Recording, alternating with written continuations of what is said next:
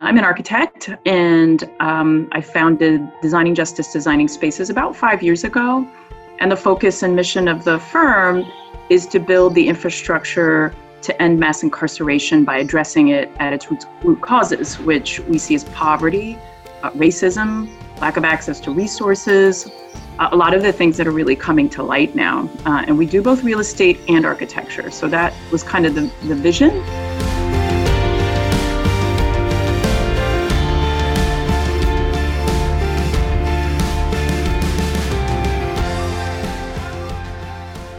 Good afternoon, and welcome to another episode of the Wonder Podcast. This is CCB, your host, and I am broadcasting from another room in my house this afternoon because that's where we are. And and I think place where we are is something that we're always concerned about, and we're going to spend a lot more time talking about place as it relates to people and their feelings with our guest this afternoon.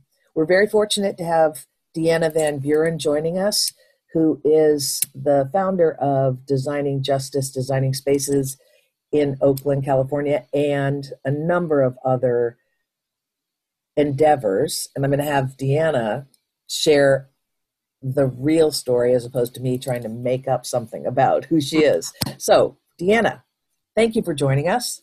Thank you, CCB. It's good to be here. And as I like to do, I'm going to have you introduce yourself. So if you would share as much as you'd like to share about your path that brought you to where you are today, we'd love to hear it. Sure, sure. So I'll I'll start with the the end point of the path, which is now, where I'm a, I'm an architect and um, I founded Designing Justice Designing Spaces about five years ago, and the focus and mission of the firm is to build the infrastructure to end mass incarceration by addressing it at its root, causes, which we see as poverty, uh, racism, lack of access to resources, a lot of the things that are really coming to light now. Uh, and we do both real estate and architecture. So that was kind of the, the vision. And so my path to getting to that was, you know, not direct. I was born, you know, in Virginia. Um, during the 70s and, and 80s, and really we were still desegregating then.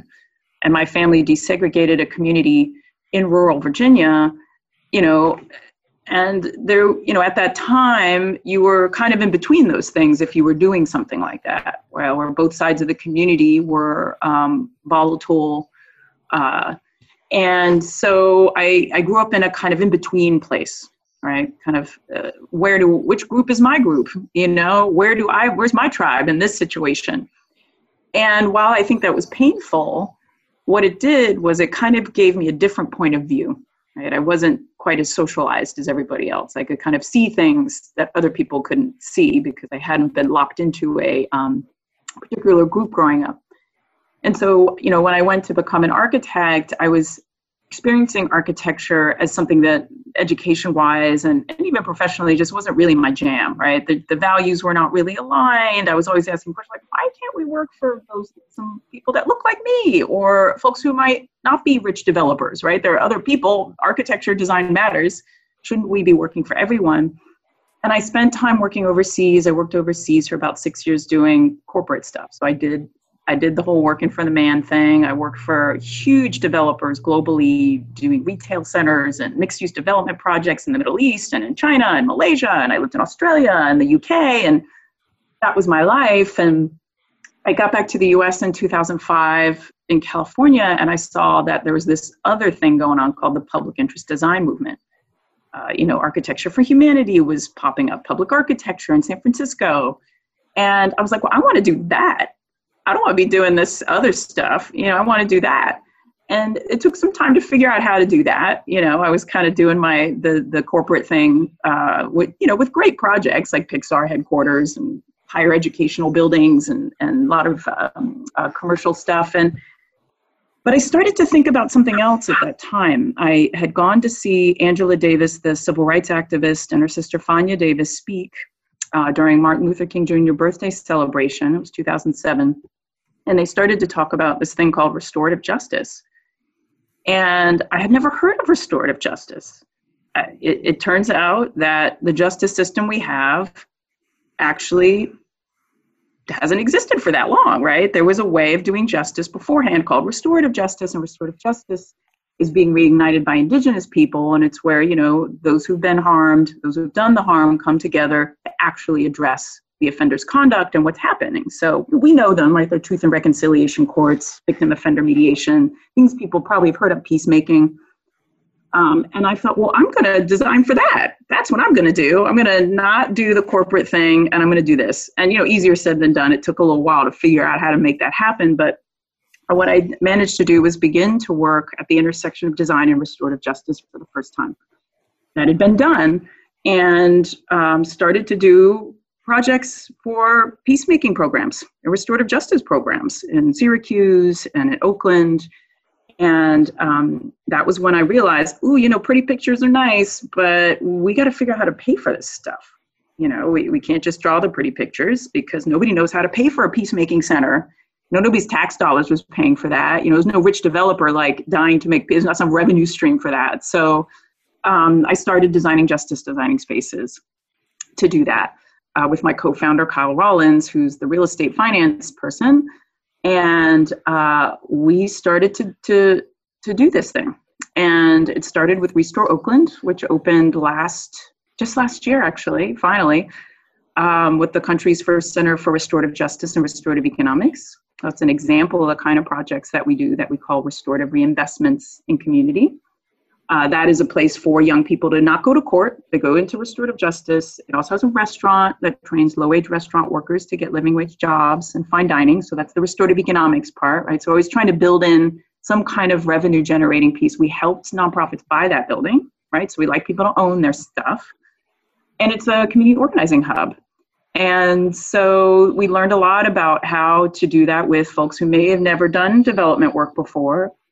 And it's open and very successful. And then we started to realize, oh, you know, we can't just do this.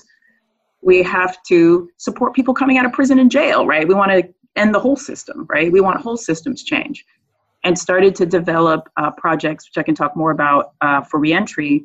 And then also realized we had to figure out what to do with all these emptying prisons and jails. Like, what do we do with them? They start, they're starting to close, and I think you're all probably seeing if you look at the news. I can't I can't keep up with how fast they're trying to close or stop them. Community organizing is really pushing that. So we started to be like, okay, well, we got to figure out what to do with that too. So we we don't design prisons or jails or detention centers or police stations or courthouses. We don't do any of that. We're abolitionists we believe that there's a bazillion buildings that have to get built instead of those. And what are they, right? What do they look like? So that's what we do. What, what do we build instead? Okay, well, that was Deanna Van Buren in a nutshell and totally amazing and so packed with information and nuggets that we want to talk about. I'm going to start peeling back a little bit.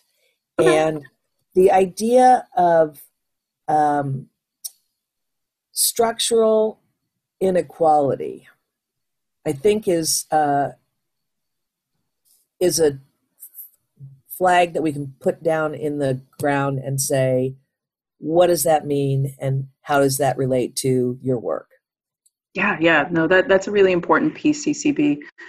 And, and and it really tells why we've chosen not to design prisons and jails or make them look better. So I think many of us are learning. If you've watched the movie Thirteenth, or if you've read the new Jim Crow, or if you've been to Bryan Stevenson's museum in Montgomery, Alabama. Um, Not yet. I want to. It's very powerful. What, we're, what we know is that our system of incarceration and really our entire criminal justice system was built off of, of enslavement. So it's it is a structurally racist system in, in its core, right down to its very bones. And so the problem is that is heavy, right? That's intense. Those are that is entrenched. So we don't really think you can fix that. That's not a system of fixing. But that what we really need to do in this moment is begin to reimagine something different. There is another way to do this. We know what it actually takes to make communities safe. It turns out it's not the policing, it's not incarceration. The stuff actually isn't working. We can see it's not working. it doesn't work, particularly for black and brown folks. So I think it's important for designers and folks within the built environment to step way, way back. Really open your minds and imaginations and, and let's start from scratch. We can learn from the past. You know, I love Indigenous justice, right? I love that model. So that is a model. Um, but there are many people out there, exciting programs emerging, uh, and communities are starting to come up with their own solutions. And so when we align ourselves with that opportunity, we can really make new stuff, right? This this world that we live in is not our imaginations, right? Somebody somebody else's imagination. Like this was designed and constructed centuries ago. Uh, this is not my imagination. If I was designing the world around us, it wouldn't look like this. So, what does the future look like? What if we truly had racial equity? And we can't start with what we know. We have to understand that we don't know. But we're creative people. We can we can figure it out. You know, like we just have to take that. We have to start from there, not start. Let, let's put a band aid on. You know, let's not put lipstick on the pig. Totally. I saw an article written today or released today from the Minnesota American Institute of Architects chapter. Um, one of the major quotes was As a predominantly white profession, we re- recognize that we have contributed to this pain. Mm-hmm. And another piece that I thought stood out very, very strongly, and one would hope that, uh, that it would be taken truly to heart, is that people matter more than buildings. They do. Don't they? They do. They do. So uh, that's such a great thing to say. I think if people matter more than buildings, and that means all the people have to matter, right? So not just the rich clients, all the people have to matter. If people really do matter, then who are you accountable to? Who, which people are you designing for? And you should be designing for a poorest, for the ones who are the, the least resourced as a starting point. Right. We, um, because we've been working around the COVID 19 issues and, and helping get our corporate customers, you know, back to work, helping those clients figure out how their, their, their, their physical structures are going to support their people in mm-hmm. health and safety and well-being. Mm-hmm. Um, we grab Maslow's hierarchy of needs mm-hmm. to build a framework and sure. say clearly, you know, if, if we're not safe, if we're not uh, secure, we can't move forward and bring our best self yeah. to do anything. That's and right. so taking that, in, you know, to your point, clearly there's an, a balance that needs to be uh, inserted into what's going on in the world today. Yeah. So I loved reading about a lot of the projects, and some of them I have been familiar with, but um, but I'd love for you to spend a little bit of time talking about that new prototype, the new prototype of what what does place need to look like, or need to be, how does it need to be configured to create the environment for that healing that needs sure. to take place. Yeah, I think our our a lot of people ask me that and I think what I I point to first is that you have to have a process first, right? It's about the process, not as much about the outcome. Because the process itself is what's going to get you the right response everybody's different. All communities are different. All peoples are different. People have different needs and, and they might answer that. If i if you asked a person they might have a different answer to that question depending on where they are. If they were rural or urban or here or there right? So it depends. It's cultural. Space is cultural. I think we were just talking about that. So if you have a process a creative process that actually engages the end users in a robust way a really robust our our community engagement process is super robust and that we're both sharing our knowledge of design, right? This is what these are elements of design to think about. We also share information on financing so that people are really able to contribute to their vision about what a place should look like, what kind of things should happen there. Um, and from that, we are able to uh, come up with solutions, specific customized solutions to that particular group of people. And I can give you an example. Uh, our mobile refuge rooms are are becoming a very urgent need right now. And the mobile refuge rooms are a pop up room that was intended for folks coming home from prison from prison as they go into reentry facilities. And I don't know if anyone's ever seen The Last OG on Netflix or knows anything about reentry facilities, but you should watch that show because that sort of shows you what the conditions are, right? It's like it's barely better than prison. Uh, they cram 10 people into a room and you know you're sharing a bathroom and it's it's not it's very stressful and that's actually it's unsafe. And um, people are coming out with ptsd and this is a, a, terrible environment to support their transition. People might have been incarcerated for you know 30 years. So we had been working with formerly incarcerated people to develop a reentry campus and out of that came this idea for these pop-up rooms they're a quarter of the price of building out a room. We know the cost of construction in the Bay Area is crazy. And so these pop up rooms provide dignity and privacy. They're beautiful, right? They're made out of, they're all wood. They have a fold down bed. They have a dresser. They have a little desk that folds down a little cup holder, right? This is all stuff we designed with them together. And uh, they might be living in these for like up to two years and so we were we were showing this idea to people and then the alameda county department of probation is like i need 15 of those. Right okay so i guess we better figure this out. So we um, actually uh, had some folks trained in digital fabrication who are formerly incarcerated students. They learned digital fabrication. They built our first prototype so they got a living wage you know now they can get a living wage job and, and a cool job. And we have one in the field. It's it's going really well. And now then covid hit and all of a sudden the demand for these units skyrocketed right? because you have a lot of people coming out. These units are perfect for distancing right? They'll keep people from catching it from it. So the the the aesthetic of it it's very organic and cut but also just the way that it works is turning out to be very powerful. And that just came out of a process. Just came out of a creative process for a to meet a specific need for a specific group of people to start but the the generic uh, concept clearly has you even took that further in some of your other projects where the pop-up turned into a village. Yeah. Yeah. Yeah. I mean the pop-up village uh, was an idea that was coming out of a need for a mobile classroom. Mm. people are coming home from jail going back to their communities. They weren't get the, the programs like people aren't coming back to school. What's that about? So we um, were able to take a bus, turn it into classroom. But when we talked to them, we're like, well, you can't just bring the classroom. Like people need a coffee and this and that. And it, and it grew and grew. I was like, well, why don't we just make the whole village pop up? And so now we have one, you know, and that's sort of a, a deep collaboration with community to pull that off. And does it move around? Does it actually move around? Yeah, yeah. We pop it up um, all over the bay. Uh-huh. I think it's more relevant than ever now with COVID because so many stores are closed. People still need to to get access to resources. We want to come together as a community. We want to be. We were talking about connection as a priority for one workplace. Like people need to feel some connection to one another in a safe way.